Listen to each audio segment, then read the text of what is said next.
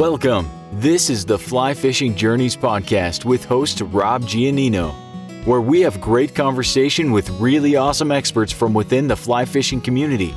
You see, the fly fishing lifestyle is a journey, and we're glad you're on this journey with us. Check out flyfishingjourneys.com for more podcasts, and please subscribe on your favorite podcast player. Here's your host, Rob Giannino. Our journeys along the fly fishing trail have many different aspirations. Sometimes it's about being in nature and enjoying the quiet sport. Sometimes it's about the dream trip or that bucket list fish. For me, friendship and camaraderie with my fellow anglers has always been a big motivating factor to my fly fishing journey. It wasn't long into my first trip to northern Iceland with Maddie that I knew we were going to be great friends. Maddie has a great way about him that makes him fun to be around. But more than just fun, he's an incredible guide and a true friend. Along with all that, he put me on my first Atlantic salmon, a dream come true. Enjoy this podcast about Iceland, a magical place, and about Atlantic salmon, a magical fish. Have you checked out all the cool stuff Norvise has going on? They just released a Stormtrooper white and black tying vise. With only 10 made, it's a limited edition product, so check quickly as it may not be available when you're hearing this. Check out norvise.com for more information as well as their entire show calendar. Thanks to Art Hofford of Bissell Insurance for supplying us with a giant box of beautiful blue neoprene reel covers. Come by the Fly Fishing Journeys podcast booth at the Edison, Denver, Lancaster, or Marlboro Fly Fishing Show and ask for your free Bissell Insurance reel cover. Check out their industry specific insurance products at bissellinsuranceagency.com. The show season kicks off with the Edison, New Jersey show January 28th to 30th, 2022. There are six shows as part of the Fly Fishing Show nationwide tour. For dates, location, and programs, check out flyfishingshow.com. Very excited to have Mateus Haukonarsson on our podcast. Just call me Maddie. Maddie is what I do call him. Well, I can tell you what, it was an absolute blast getting up to Iceland with you last year, buddy. We, we had a great time, a great week. Ben Furimsky, Joe and Jason Randall, and myself, Yep. and yourself, and your lovely bride, Ragna. We had an amazing week. And don't forget Daniel, my guy Daniel, who was an absolute hero on that trip. I mean, what a man. And you know what? Before I actually got up there, you know, Ben called me and he said, "Hey, would you like to go to Iceland because we're going to do some fishing with Maddie?" And I said, "Wow, I've never been to Iceland before. I actually had a trip planned Oh, oh yes. for some brown trout, but I had never been to Iceland." I said, "Well, I guess what's better than one trip to Iceland? two Two trips. uh, trips to Iceland. Yeah, that's better than do. one, right?" So Exactly. That's uh, two is always better than one. You know, it's funny, Maddie, because when I got the call, I said to my wife, honey, I know I'm already going to Iceland, and I only have been back for a couple weeks, but I just got an invite to spend some time with Ben, the director of the Fly Fishing Show, Jason Randall, and to go fish for some salmon, and I want to create more vlogs, or as you like to call them, Vlogs. Vlogs. Yeah. I want to create more vlogs, and you know what she said to me?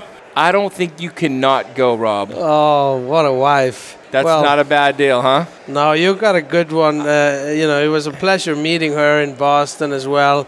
And, you know, uh, her and Ragna can have a lot in common because I've had that conversation over and over again. You know, there's nothing like having a spouse that supports what you do and what you love to do. And uh without it, you would never have the chance of getting anywhere. So I was able to come to Iceland. Yes. and had an amazing time with Oh, you and your team. I caught my first Atlantic salmon. In the same night, I caught my second Atlantic Oh my salmon, God, which was the big fish of the trip, right? Yes, it was 88 centimeters, I would guess, between 16 and 18 pounds. Nice female. Nice big female. Uh, we didn't weigh her, we didn't weigh her, but uh, let's take 17. Let's take the middle ground there. Yep. 17 pound female.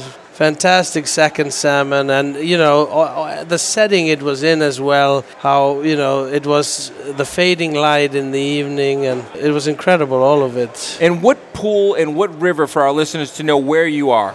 For that salmon trip, we were exclusively fishing on the Mýrakvísl, which I'm lucky enough, it's my favorite river. I practically learned to fly fish there and was lucky enough in 2013 to learn land the lease on it, which means that, you know, I, am the river manager. I, I hold the fishing rights for a certain amount of years, and um, it's more than, a, uh, than work to me, it's, it's, it's a passion. Yep. That, that river I've kind of grown with, but of course, as the year progressed, I've added a lot more options to my uh, fishing repertoire. Is that right? Repertoire. Is that right? You did, you yeah. did very well. Okay, so but that was the start of everything, and uh, you know my first river lease, and it was the river I love, and I I love it more than I did then. Well, you are taking amazing care of it. I know you've had uh, equipment in there, you've cleaned out some holes, you've done an amazing restoration job, and because of that, you've seen your Atlantic salmon numbers grow every single year to record years you've had the past couple years. Well, uh, I wouldn't say record years because uh, back in the day when the f- uh, river was uh, worm fished, uh, the best year was 492 salmon. Wow. We are always striving to get it around 200 uh, these years.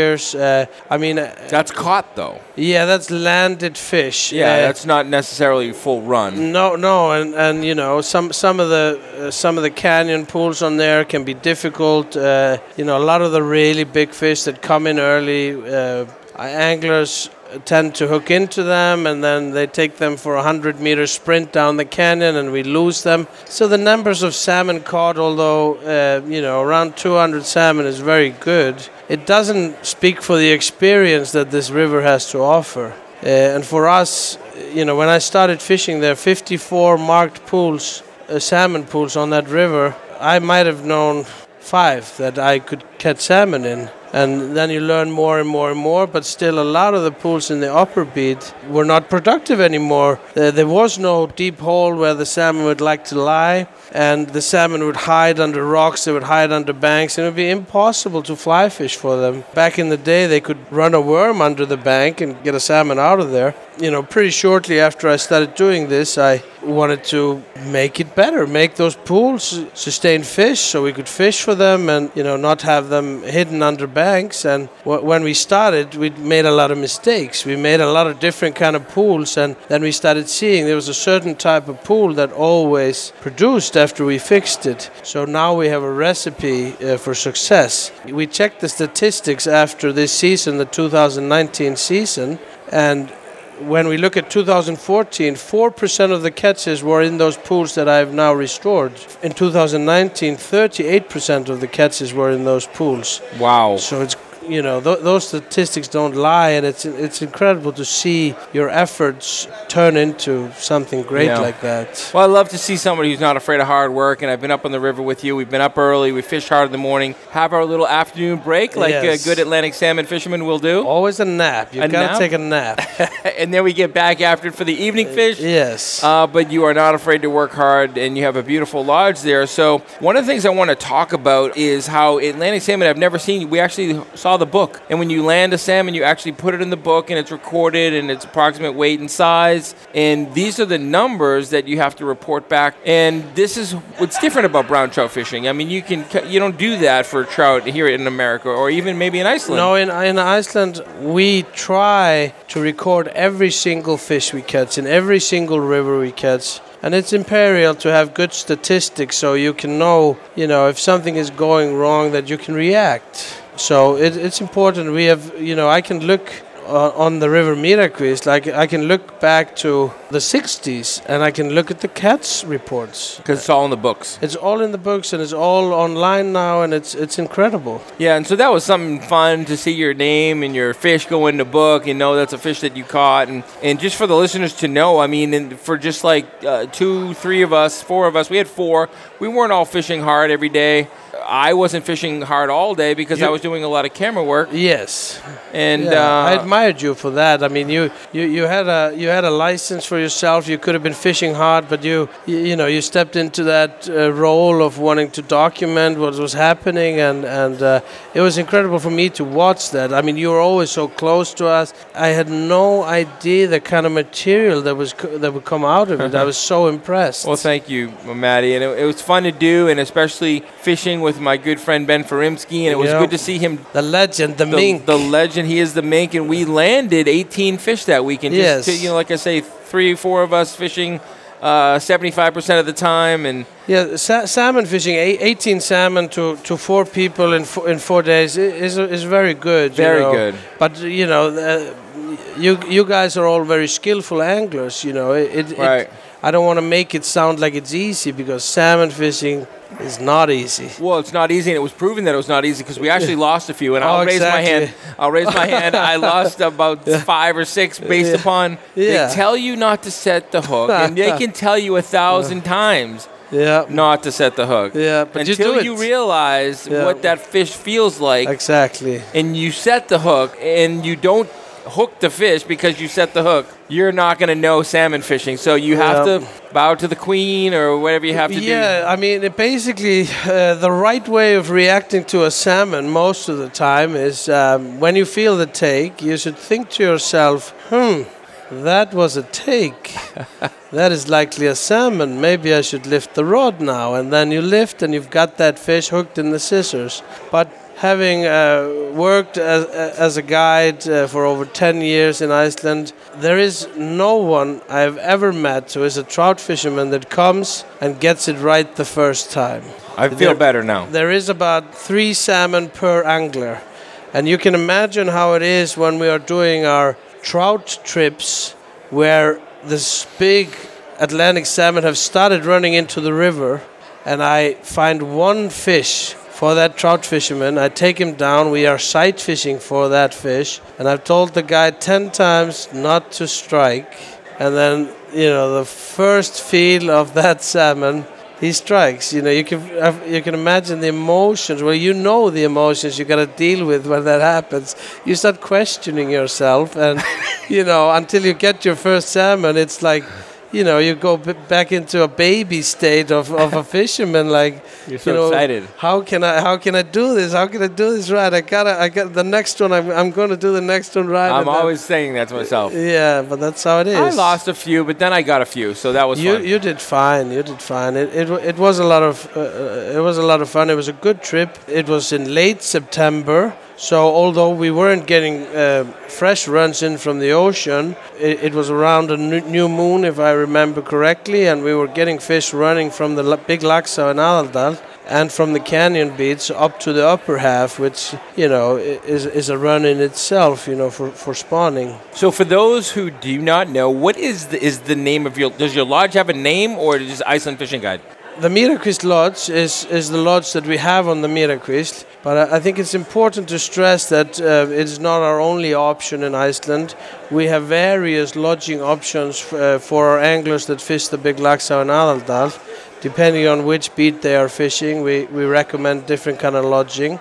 And then uh, out on the Langanes Peninsula, where we have the tiny little pearl, the Lónsá, the, the farmers have this incredibly quirky and cool lodge called the Ytra Lón Farm Lodge. The lodge is built from shipping containers, two shipping containers uh, make up one apartment. Each apartment has a kitchenette so you can cook your own meals if you choose to. But then they also got a bar and restaurant in there. Each apartment has, you know, pri- private bathroom facilities and a shower, you know, seating area, and it's and it's really cool, kind of at the edge of the earth, you know. When we went in and you fly into Keflavik, and then to get up to where you are, you have to scoot over to Reykjavik and then take the inner country airline. So you fly in with Icelandic Air, and then you get on Air Iceland, or Yeah, so that's exactly how you do it. We can arrange for a, a, a taxi to pick you up at the international airport and take you over to the domestic airport. Uh, you can also drive up. Uh, I, I've built uh, countless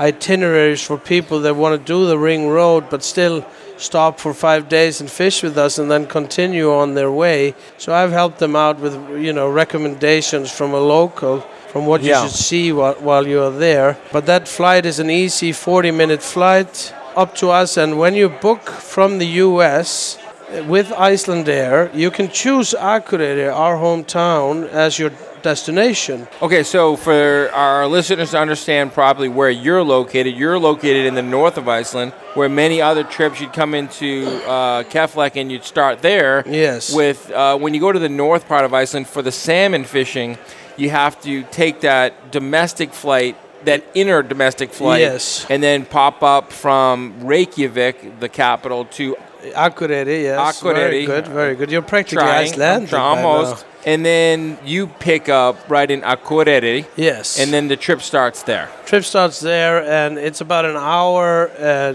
to to the fishing. It doesn't matter if you're going to fish the Laxá in Aðaldal or the Mýrakvísl because the Mýrakvísl is a tributary of the big Laxá in Aðaldal. Yep. So these rivers are in the same area. Uh, if you if you're going to fish the Brunná or the Lónsá that we have further out, we usually start your fishing trip in and around the Laxá and Mýrakvísl area, and then if you're going to go further, then you know after two days of fishing, you might move on and go out onto the peninsula, and it kind of shortens the the driving time in between these different rivers. Well, one thing that I want our listeners to get an understanding of when you're going to Iceland, especially when you're going to northern Iceland and fishing with Maddie, you're going on a trip where, I mean, if obviously it's fishing, but there's a high likelihood you're going to be getting into fish here because I know when you're going to Atlantic salmon fishing in the northeast and you might go around some of the Maritimes or Cascapedia or, you know, Prince Edward Island or a lot of these kind of historic northeast Atlantic salmon fishing trips, they come with a stigma that you may get one, you may not. I mean, you may get a huge one or you may get skunked. Yeah, well, well, that is fishing, uh, you know, in, in its essence, really. But we were lucky enough last year. Every single client that we had for salmon on the Mýrakvísl that was guided uh, succeeded in catching at least a salmon. Many of the trips, like Sebastian, who was here earlier today, you know, he had seven salmon in three days, which is very good, and that's not to count the ones he hooked into and lost. Ben landed 10. He landed 11. Oh, 11, excuse me. We don't want to shortchange the mink. No, no, the mink landed 11 salmon in four days, and you know it t- tells you tells you a little bit about where where he is in his uh, Skill level. in his skill level. He's an incredible fisherman, and it, it was a real honor to to fish with him there. Well, let's talk about styles. What are some of the styles that we're going to use when we come out to fish the Mýrakvísl? Well, yeah, if you if you're fishing on the Mýrakvísl, uh, of course everybody's favorite method is to get salmon to come up to the surface and take a skated fly. Like a hitch. A riffle hitch fly where we have a tube fly and we punch a, uh, we punch a hole in, in the side of the fly. So instead of threading it through the tube from one end to the other, we thread it to the side and uh, it makes it skate on the surface. Then, you know, uh, we, we use uh, classic salmon flies, which is, you know, single or double or treble hook flies even. So this river, the, the Mýrakvísl, was wormed heavily back in the day and they would use lead weight and worm and roll it through the pools. And uh, when I started fishing there, you know, and it's fly only and catch and release, I had to figure out ways of, you know, how do you get a fish from that pool where you have no space for the fly to sink and you get it to him. So I've designed a lot of different flies with different weights to be perfect for certain pools and so sometimes you know we're, we're casting from below because it's a gorge. You cannot Yeah. get cannot get there. We stand below the pool and cast a long cast upstream and strip the fly down. And very often you're seeing the fish come for your fly. It's making it even harder not to strike when you see it's open its mouth it's taking the fly in but it hasn't turned around. You want to lift to that fish. And you know, no matter how good you get, I still, having salmon fish, you know, on that river for so long, I still have the times where I am too quick. And, you know, nobody's perfect. You're kind of perfect, though. man. Well, You're yeah. close. Yeah, I know. I'm kind of, I'm kind of very close to perfect, but not, not quite there. Well, you, you know, I'm very humble as well. Yes, you know we share the same middle name, Oh, Thor. Thor. Oh, yes. It's my Icelandic middle name. I've been yes. so- deemed and honored with the middle name of Thor. yes, which is the- it's a, your honorary name. My uh, honorary name in Iceland is Thor. And I would like to say that I am that I am uh, named. My middle name uh, was chosen because of the old Norse god Thor. the god of thunder. But uh, the fact of the matter is, my father uh, loves soccer, and our uh, soccer team in Akureyri is called Thor. Okay. Well, to keep the joke going, when I go to Joe and the Juice, as Oh, you yes. know, when I go to Joe and the Juice, which is like their uh, Iceland's version of Starbucks, but I think it's a little better because you have like the protein shakes if you want to get a juice or if you want to get a coffee. I have no idea what you're talking about. Uh, I, I'm a beer guy myself. well, when you go to Joe and the Juice and you put your name in for your coffee, that you give them a name, and then I always give them the name Thor. yes, of So course. I know they have to call me when I go get my coffee. So they always say Thor. I'm like, yes, I am Thor. I am Thor. I am Thor. I am the god of thunder. exactly. so it's Yeah. fun, fun times in Iceland. Oh, fun times in Iceland. Uh, you remember th- there is there's a tradition in Iceland when you land your first Atlantic salmon. oh goodness. You are supposed to uh, bite off the adipose fin and swallow it. But since we do catch and release, that would be very nasty. That wouldn't be very good for the fish at all. So we have created our own tradition. I'm familiar. Yes. So so uh, whenever you get your first Atlantic salmon, there's a big ceremony at night where we give you fermented shark and a shot of Brennivín. And I'll tell you, just when they take the shark out of the refrigerator or freezer and they open the package, you know what you're about to do is not going to be the best experience of your life until it's over, and then you're so happy you did it. Yes, and you know I've seen uh, you know people that believe in these kind of things. They do better on the river. Well, what happened to me? Yeah, exactly. I think you had like two pieces. You hadn't caught a salmon. I hadn't caught the salmon yet, but Ben and uh, Joe did, yes. And so they were, in, and also I think Jason, Jason had caught a salmon as well. and so everybody was enjoying their shark, and they didn't want to leave me out. And then you said there's this special tradition. Yes, you said. I said. Usually, you know, we have tried this before. We tried it with Adam from Hats Outdoors. Yep. He had not landed a salmon, and I gave him two pieces of shark.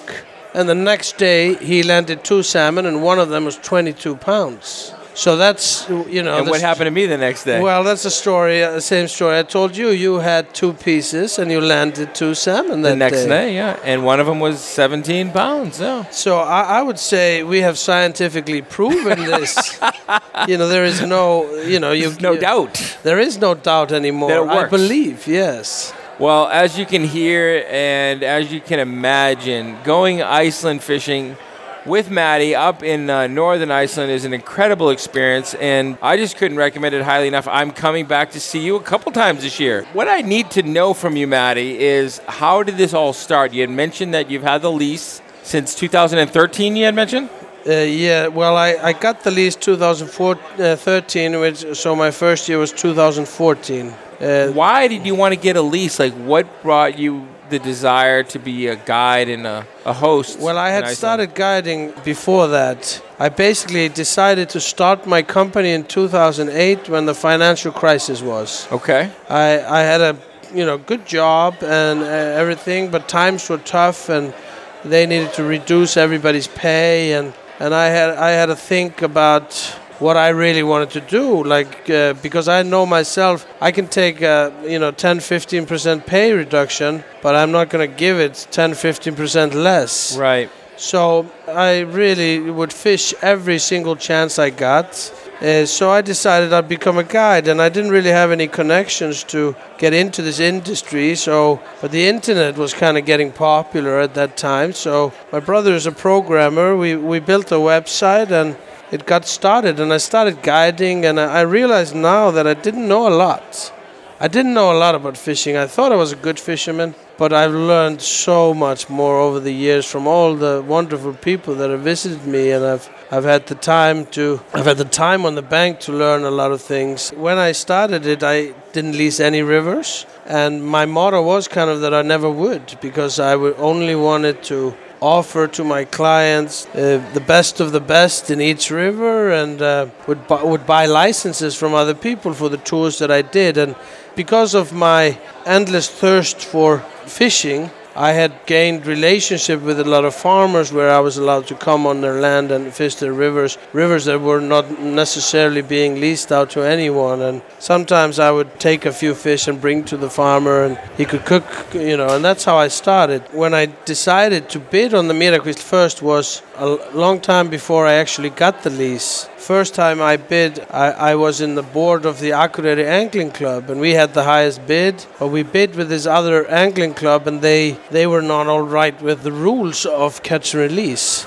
So it kind of went out into the sand, and and it didn't work out. The next uh, year, when the river went out for auction, I bid again, but I put together a group of guys, fishermen that I knew, and we were going to take it together, about 20 guys. But the same thing happened again. Not everybody was happy with doing catch and release completely. Most people wanted to take something home with them, and so that, you know, we had the highest bid again, but kind of went out into the sand. When I finally got the lease, I bid on my own, you know, with those rules. I was happy I got it. You know, I was very nervous as well because I was supposed to pay millions to this landowners association and I didn't know if I would sell it all. But it has worked out all right. Maddie, when you think about some of the reasons why people want to come to Iceland, I mean, it has a lore. People love to come to Iceland. Fishermen love to come to Iceland. I'm hearing more and more people tell me they've been to Iceland with their wife or they've been to Iceland for tourism, they didn't fish, and they hear we're going to Iceland and they want to go back.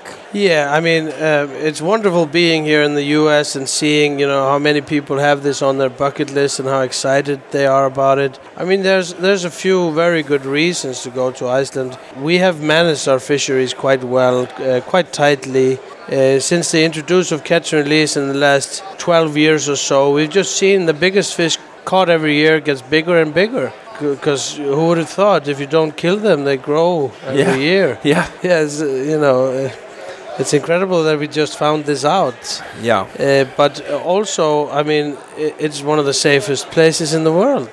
You know, there there are no predators in Iceland except for a polar bear every now and then. You know, the Yeah, I think the largest mammal is a fox or something, or wild. I would say the the only wild animal that was there was the the Arctic fox. okay, And al- although I joked about uh, the the polar bears, the polar bears. Um, it has happened, you know. We we have gotten polar bear every now and then over with a floating ice, but they are taken care of as soon as they come, and we have not had you know any incident like that. We haven't seen a polar bear in Iceland for the last five years, probably.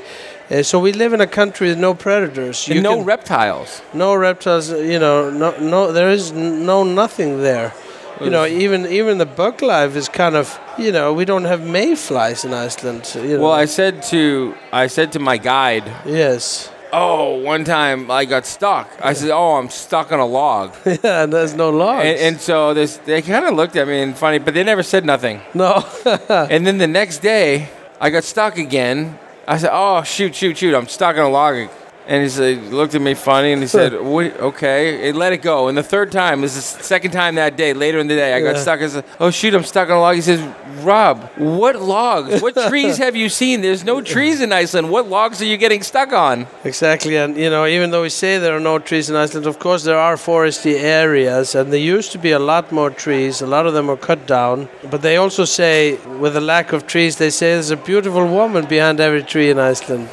So, and it might be true. I mean, uh, we are not very many Icelanders. How many Icelandic people? We're about 350,000, and, and most of them live on the, you know, in the Reykjavik area, the surrounding towns, Selfoss and Hveragerði. So, How about Akureyri? Akureyri is, you know, uh, somewhere between 18 and 20,000. It's a it's a lovely small town, and it's a fantastic town for us to raise our kids. Uh, What about the beauty of Iceland? Like, what about Iceland is so beautiful? Like, why do people come to Iceland for the landscapes? well, the landscape is so different depending on where you are in Iceland. Where where where I am up north is we have these high mountains, valleys carved by subsiding glaciers. Every single valley has a river running through it. Uh, it's just a magical place, you know. Everything turns so green in the summer. We have so much geothermal activity. There's so much hot water that we heat all our houses with it. Yeah, you see these long pipes that go along the main roads. Yes, and, And most of them are in the ground, but you see a few, and you know, and it's cr- incredible. You have to cool down the water before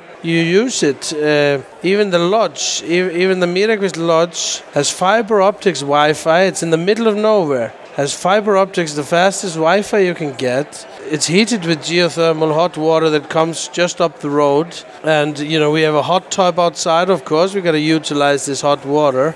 Fresh lamb for dinner. Oh, fresh lamb from the farm, you know, uh, close by. Uh, it's not all lamb, we got fish as well. And then uh, one of the largest vegetable growers in Iceland is just down the road. It takes us two minutes to get there. We can go get our uh, peppers and tomatoes and cucumbers and, and uh, kale. Maddie, before we close, tell our listeners about the passion that these salmon fishing have. I mean, I've grown up, I've fished for the past 20 years as a fly fisherman. My first Atlantic salmon fishing trip and my first Atlantic salmon fish landed was with you last summer. Oh, what a so, fantastic experience. Yeah, it was an amazing experience, but I never had that crazy passion as I, I have it now because I've experienced it and I want to come back. But some of your clients are just passionate, crazy salmon fishermen. Yes. Tell me about that client. Like, what is it about Iceland that draws that client to you? I, I would like to answer that question, but a little differently. I, you know, I, I prefer to speak from my own experience before I started salmon fishing, I didn't understand it, but it's like an addiction. You know, the Mýrarkvísl, which is a fantastic uh, brown trout river as well, you know, and I brown trout fish and I brown trout guide there uh, a lot, you know, in springtime. But if I have seen one salmon somewhere on the river, I would rather spend a week trying to chase that one fish that I know it's in there, then go for the brown trout that I fished. You know, maybe it's because I fished for them for two months before the salmon yeah. arrived. But you know, it, I I think it's impossible to put your finger on it. I, I had a guy, uh, an elderly guy from Japan, who had spent twenty thousand dollars trying to get an Atlantic salmon. It was his bucket list thing well, he had traveled to different places. I'm not necessarily going to, you know, name them here. And then, you know, he, he, comes on a trip with me and he gets his first Atlantic salmon. You know, they are hard to catch. I yeah. guess that's it. They are hard to catch, but. Uh, but he gets his first Atlantic salmon, and it's so amazing to be able to experience that with someone from a totally different uh, culture to yourself. It's hard to put your finger on it. They, they are just amazing. They are so big, they're so beautiful. You know, the, how they've evolved. It's just so incredible. How they've taken up all these rivers. Um, I'm afraid if we don't take care of our fisheries, you know, we won't have Atlantic salmon forever. You know, uh, and I would like to touch on one uh, thing uh, before it's over, and it's the fish farming industry. Please. Yeah, so, you know, we, we worry a lot about the fish farming industry in Iceland because, well, we are lucky that most of our fjords in Iceland uh, that are close to salmon rivers are closed off for salmon farming. But in recent years, uh, the Norwegian salmon farm companies have started looking to, to Iceland to expand their their food production, and this is not good. You've seen it here in the U.S. There's a big sea lice problem where these sea pens are and you know our salmon smolts when they come down from the river and they're going to start you know feeding in the ocean you know they have enough dangers to worry about, not having to worry about, you know, the sea lice uh, surrounding these fish farms, and even just the disease, you know, that are in these pens. Yeah, the uh, waste. Yeah, the the waste as well, because it doesn't only affect our salmonoids, you know, our sea-run brown trout and Arctic char and salmon. It also uh, affects our cod fishing in our fjords. You know, this is basically the reason these companies want to do it in sea pens because it's cheaper because they don't have to get rid of the waste. It basically covers the bottom of the fjords, and many of these fjords don't have a lot of current, so there's no way of cleaning this out. However, there are a couple of fish farms now, responsible fish farms, that have started farming Atlantic salmon on land in Iceland. And it is that product is more expensive, but they do really well.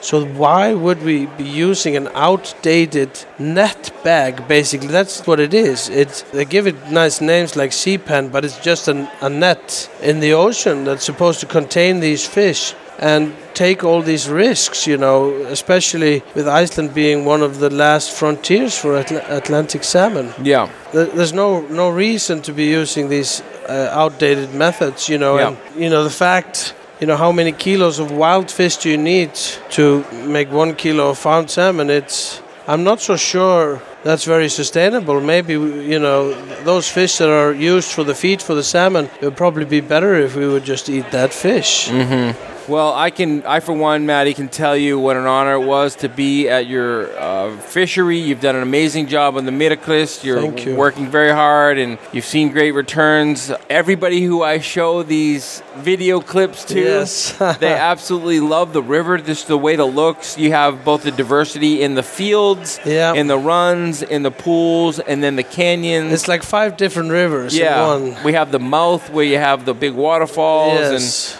Yes. on, the, uh, on the Laxá. yeah, on the yes. Laxá. So it, it was great, and you can fish for them with streamers. You can do your hitch. You can do your tight line. You can do your indicator. Nymph, yeah, whatever. Yeah, it's yeah. We didn't talk about the flies because you got a snagglepuss or a, sh- a, schna- a, sh- a schnagelfelder or Frankenschneider. Frankenschnelder. Maddie, you know what? It's been an absolute pleasure to have you on the Fly Fishing Journeys podcast. Thank you. I really, I really enjoyed it. My first podcast ever. And I look forward to seeing you on the other side of the pond. This will be our last show together, I think. Yeah, yeah. I'm gonna cry. I'm gonna be a little sad. Yeah, well, I'm, I'm going home to uh, you know uh, have have some time with my boys, you know, my kids before my season starts on April 1st, and everything goes crazy. But it'll be an honor to have you come again, and, and it's pretty awesome that this is my job. That thi- you know, this I is am. your- I'm with you, buddy. It's it's like it's crazy. It is crazy, and you know we've spent some time on the water together. You helped me catch my first Atlantic salmon, so I am in, forever in debt. And I look forward to being with you again in Iceland, in the land of Thor, in the land of the Viking, in the land of the fire, the land of the ice. Yes, It's a good time. fantastic. And My the land from another mother. My brother from another mother. Yeah. Until we see you on the other side of the pond, buddy. Thanks for being on the pod. Thank you so much. You've been listening to Fly Fishing Journeys with your host, Rob Giannino. To be notified of new episodes, subscribe on iTunes, Spotify, Stitcher, or Google Podcasts. You can follow us on YouTube, Facebook, and Instagram. For past episodes, check out flyfishingjourneys.com. Fly fishing is a journey, and we're glad you're on this journey with us.